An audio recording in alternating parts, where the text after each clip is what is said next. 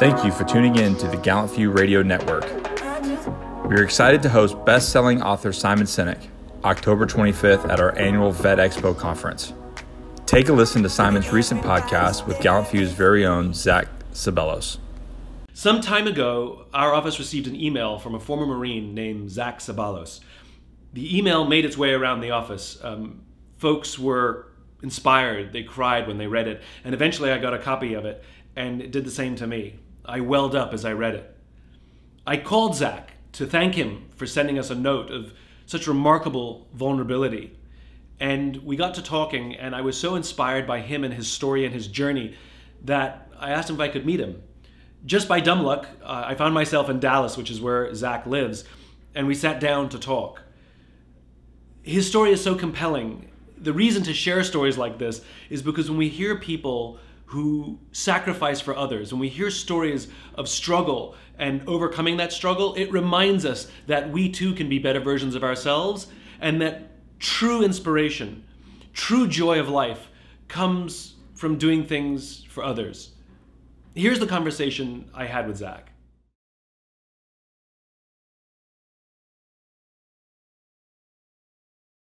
It's such um, an honor to meet you, Zach. Um, I'm happy to be here. Can you tell me your story again? Tell me the story that you wrote to me in, in the email.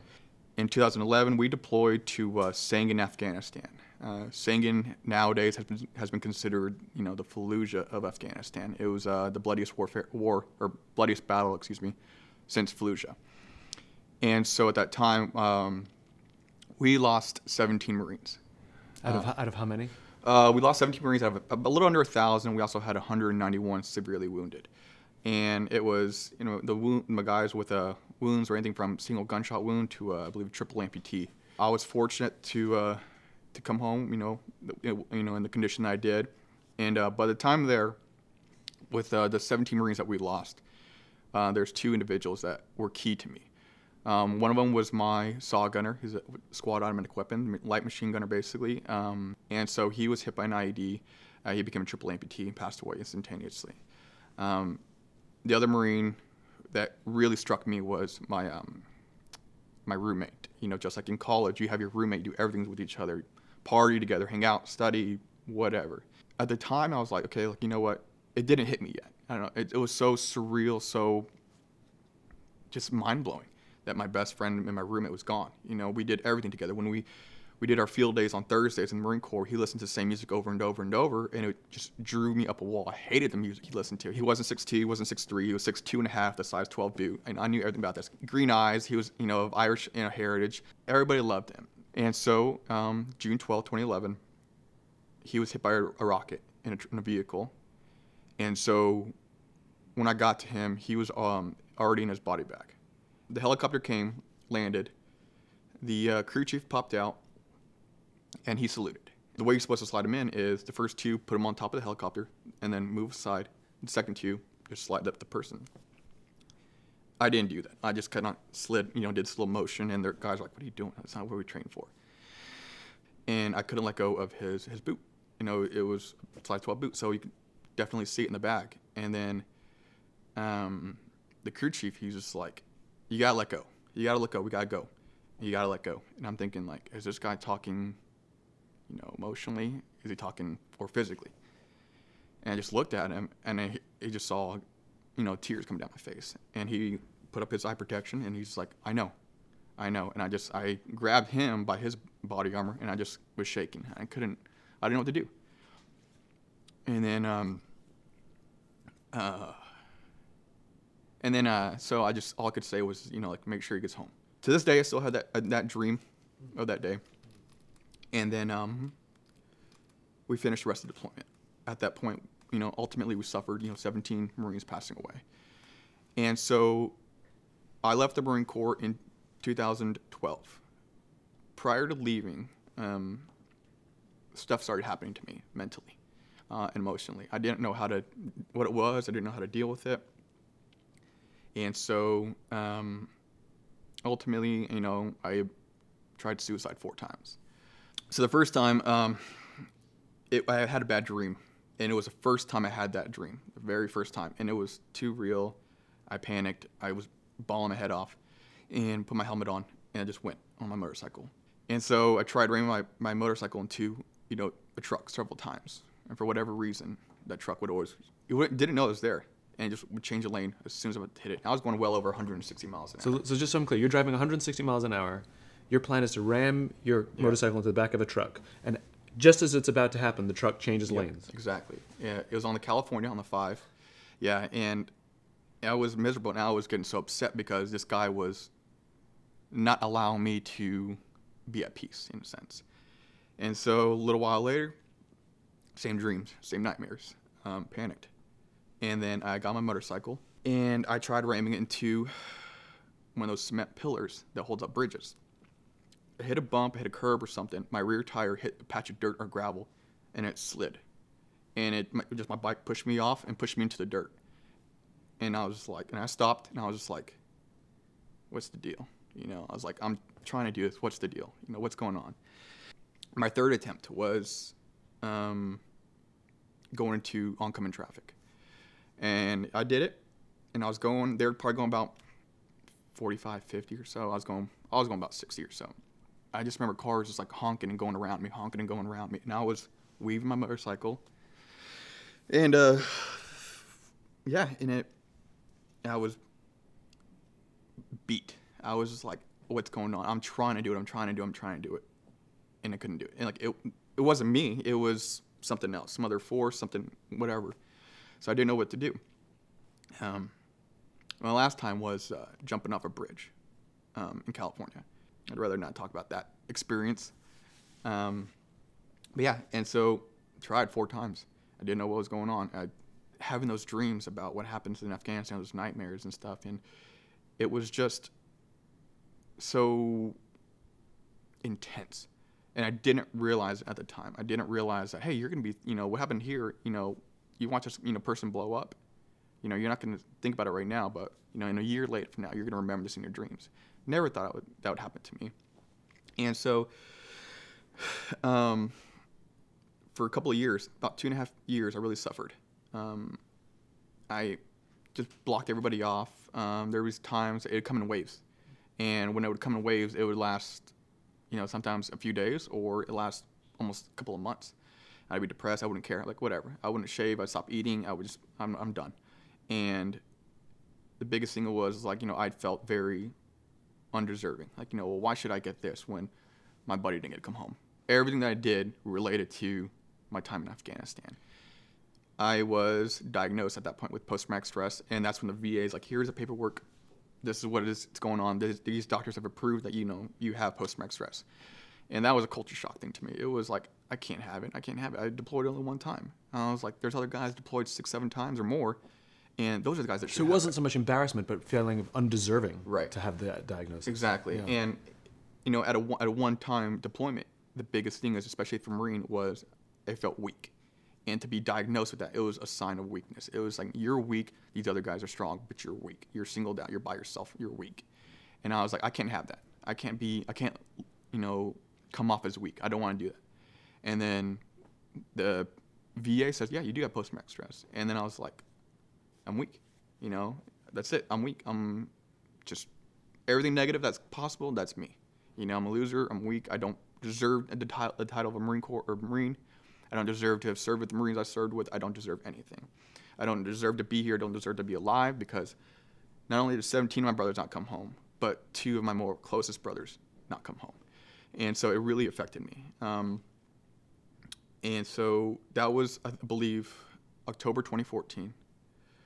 Um, another thing that happened was I met uh, a very important person in my life now. Uh, he founded this organization, Gallant Few. And I was at a slump. And this is uh, right around Thanksgiving time. I met him, and he took me out to dinner. Him and his wife took me out to dinner. And I was like, I don't know anything about this guy. I was like, he's just buying me a nice dinner. I was just like, okay, cool. And so the worst thing is I'm getting a free dinner out of this. And so, um, but then he just sat there and listened. And then I just found myself for the first time in years, just like what we call in the Marine Corps a data dump. You know, just tell him everything. He's just sitting down, just listening and eating. And I knew he was a, veteran as well, but that's that's all I really knew about him. And then he just sat there and listened. And then instantaneously there was, you know, a bond that was forged there. You know, it took a little while to progress and become what it is today, but that was, you know, planting the seed. And so, you know, I signed up on the website and then he was kind of like, hey, you know, come rock climbing, come do this, come, you know, come hang out and let's, you know, do veteran things together. And I was like, all right. So I tried rock climbing. We went on a retreat in Colorado with Raider Project, sister organization of Gallant Few. And the guys that were kind of leading it and someone in charge of it were Marines. They weren't, you know, doctors, they weren't physicians, they weren't, you know, PAs, or anything like that. They're just guys like me who've had, you know, a little bit more of extensive backgrounds.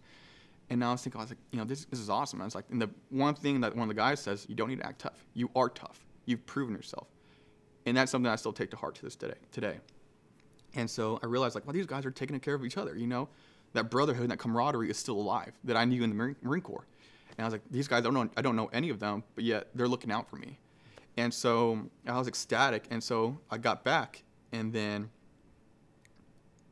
I was like, I want to do something. I want to, I want to like, I want to do something with veterans. I mean, just do something a day of hanging out with veterans or something. Because I realized at that point, I was like, I need to get plugged into something that people are like me, you know, veterans are like me, either combat or non, whatever. I just want to, I want to be in that brotherhood again. And I realized at that point, this is what I need. And, and so um, it went from a small idea of like getting veterans to get together to go, let's go to the gun range, just hang out and go to and get some food. It went from that idea to a full blown pheasant hunt. It was more than uh, just a pheasant hunt. I was like, let's come here and let's learn about some, you know, emotional psychological healing, because there's a lot of guys out there who didn't know anything about that. The day after we got back, one of the Marines texted me, and he said, he said, thanks for allowing me to come with you. He was like, my girlfriend can really tell a difference in me. He's like, thank you, I needed that. And so when I got that, I was like, man, like this is awesome. Like, you know, me doing this, you know, I possibly could saving, you know, a dad, brother, you know, sister, mom, you know, a family, ultimately. And by me doing this, I could be helping reduce the veteran suicide rate. And I love it because, you know, I'm tired of losing my brothers and sisters. You know, these, things, these people have done, you know, these astronomical, you know, feats in combat or in non-combat. And they're not recognized for it, which I can understand. But at the same time, I'm just thinking, there's no reason for you to be taking your own life. And and, and it hurts me the, the fact that, you know, they do this. You, you lost 17 guys in combat? Yes. How many guys have you lost post combat? Since I've been out of the Marine Corps, from my actual unit, um, I've lost six Marines. So you've lost six Marines from your unit in addition to the 17, so six, six to suicide. Yes. I think a, a, a lot of people um, also I don't realize don't realize that there's very few combat suicides. Like very few uh, servicemen and servicewomen kill themselves in combat. Right. It's post combat. Right. Um, it's when they've come home, and more often than not, it's very often when they've retired, when they're out of the service. Definitely. Um, the horror of war, um, the you've seen and and been around horrible things, um, and yet um, there's a warmth that uh, combat vets have to being in combat. There's a there's a they almost miss it.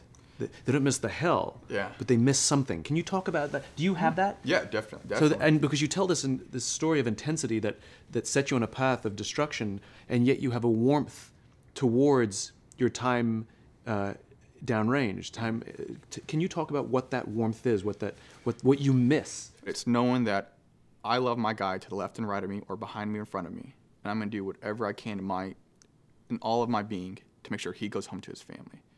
Why? Because he would do it for me. You know, my my my squad leader, my team leader, whatever, they would do it for me. They're gonna take care of me, so I'm gonna take care of them.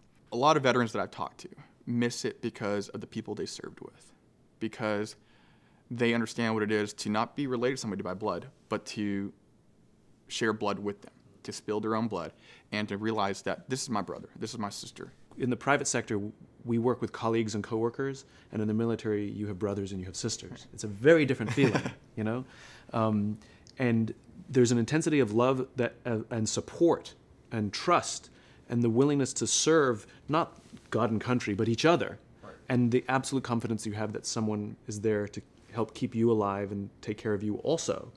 That when you retire, when you separate, you lose that.